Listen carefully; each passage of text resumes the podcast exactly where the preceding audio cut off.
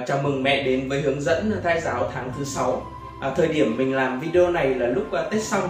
À, Không biết trong các dịp Tết thì à, mẹ có hay đi xin chữ ông đồ hoặc là mua tranh đồng hồ trang trí trong nhà không ạ? À, một trong những điều đặc biệt nhất của Tết xưa đấy, đấy chính là tranh đồng hồ.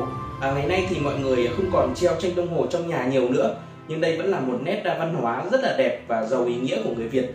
À, Nói đến tranh đồng hồ thì mình nhớ đến một việc à, khi hai vợ chồng mình à, chưa có heo à, chỉ mới đang trong giai đoạn thả thôi một chị bạn của vợ mình đã tặng cho vợ mình một con cá chép đỏ làm bằng vải và bảo là em mang về treo ở đầu giường nhé. À, chị có cảm giác là vợ chồng em sẽ đẻ con trai đấy. Vợ mình có hỏi lại là treo cá chép thì à, đẻ con trai à chị? Và chị ấy bảo là đúng như vậy. À, nhiều người cho rằng là treo cá chép trong nhà thì sẽ đẻ con trai còn treo tranh đồng hồ à, em bé ôm con gà thì sẽ đẻ con gái. À, về sau thì vợ chồng mình đẻ con trai thật và bạn thân của vợ mình là treo tranh em bé ôm con gà thì đẻ con gái. À, đây có thể chỉ là một sự à, trùng hợp thôi thì chưa có bằng chứng khoa học nào về việc này cả. Nhưng cũng cho thấy là tranh đồng hồ không chỉ là những bức tranh treo cho đẹp à, mà còn gắn liền với đời sống tinh thần của người Việt theo nhiều cách khác nhau. Và hoạt động thầy giáo đầu tiên mẹ nên làm trong tháng 6 này là hãy dành thời gian tìm hiểu về tranh đồng hồ nhé. À, tranh đồng hồ là một trong những dòng tranh dân gian xuất phát từ làng Đông Hồ tỉnh Bắc Ninh của Việt Nam à, thường được à, bán ra phục vụ dịp Tết. Bạn có thể tìm hiểu về tranh đồng hồ ở nhiều nội dung như là à, dụng cụ vẽ tranh có gì đặc biệt, à, tranh đồng hồ có các loại nào. À, bật mí với mẹ là tranh đồng hồ thì có đến 7 loại chính. À, mẹ có thể tìm hiểu xem tranh xưa và nay có gì khác nhau. Thường thì chúng ta hay nhắc đến à, một số tranh nổi tiếng như là đám cưới chuột, hứng dừa, à, đàn lợn âm dương. à, nhưng vẫn còn rất là nhiều bức tranh nữa rất là thú vị. À, mẹ và bố hãy cùng tìm hiểu về tranh đồng hồ nhé. Sau này thì khi bé lớn lên, à, bố mẹ có thể tự tin nói chuyện với bé về dòng tranh này đấy ạ. Hoạt động thay giáo tiếp theo cũng liên quan đến nghệ thuật dân gian, đó là hát đồng dao. À, đây là hoạt động thay giáo âm nhạc, thay giáo ngôn ngữ. Đồng dao là thơ ca dân gian truyền miệng của trẻ em Việt Nam. Có thể kể đến một số bài đồng dao nổi tiếng như là kéo cưa lừa sẻ, à, rung răng rung rẻ, rồng rắn lên mây.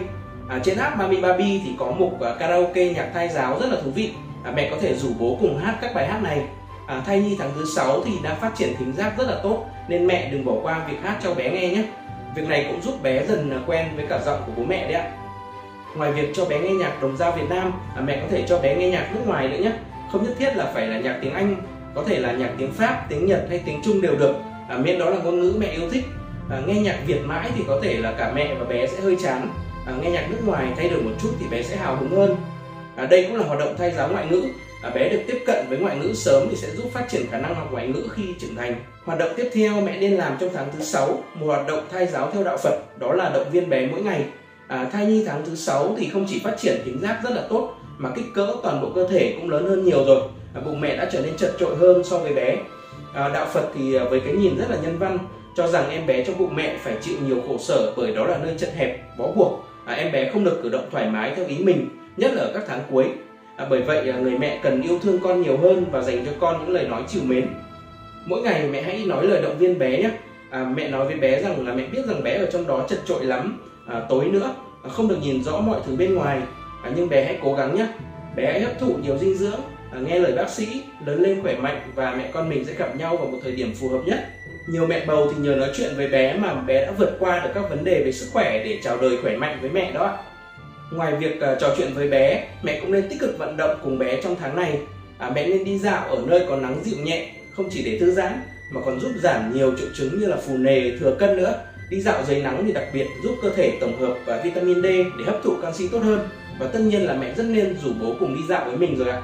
À, tiếp theo thì chúng ta cùng làm quen với Haptonomy, một phương pháp thay giáo phổ biến ở các nước phương Tây do một nhà khoa học người Hà Lan sáng tạo ra, giúp bé được tương tác với mẹ và gắn kết với mẹ hơn Đồng thời thì à, bé có thể cảm nhận được những vùng sáng tối từ bàn tay mẹ. Haptonomy đặc biệt là giúp bé được xoay chuyển, à, vận động trong bụng mẹ và các cơ phát triển khỏe mạnh hơn, vận động cũng à, linh hoạt hơn. À, cách làm như sau ạ. À, mẹ hãy nhẹ nhàng đặt một tay lên bụng và giữ nguyên ở một vị trí nhất định trong vài phút. À, bé sẽ cảm nhận được sự ấm áp và xê dịch về phía tay mẹ, giống như là đang nằm gọn trong tay mẹ vậy. À, sau đó thì mẹ dần di chuyển tay sang một vị trí khác. À, bé sẽ đi theo bàn tay của mẹ Mẹ có thể chơi với bé trò này trong khoảng à, 5 phút nhé. Mình vừa chia sẻ xong với các mẹ một số hoạt động thai giáo trọng tâm trong tháng này. Với các hoạt động thai giáo khác đã quen thuộc như là đọc truyện thai giáo, nghe nhạc thai giáo, chơi game thai giáo, vân vân thì mình mời mẹ cùng à, mở app Mami Baby và làm theo mục thai giáo hôm nay. App đã tối ưu sẵn các hoạt động cho mẹ theo từng ngày mang thai rồi ạ. À, cuối cùng thì à, mẹ đừng quên đăng ký theo dõi kênh youtube của Mami Baby để xem thêm nhiều video về thai giáo và giáo dục sớm cho bé nhé. Cảm ơn sự ủng hộ của mẹ.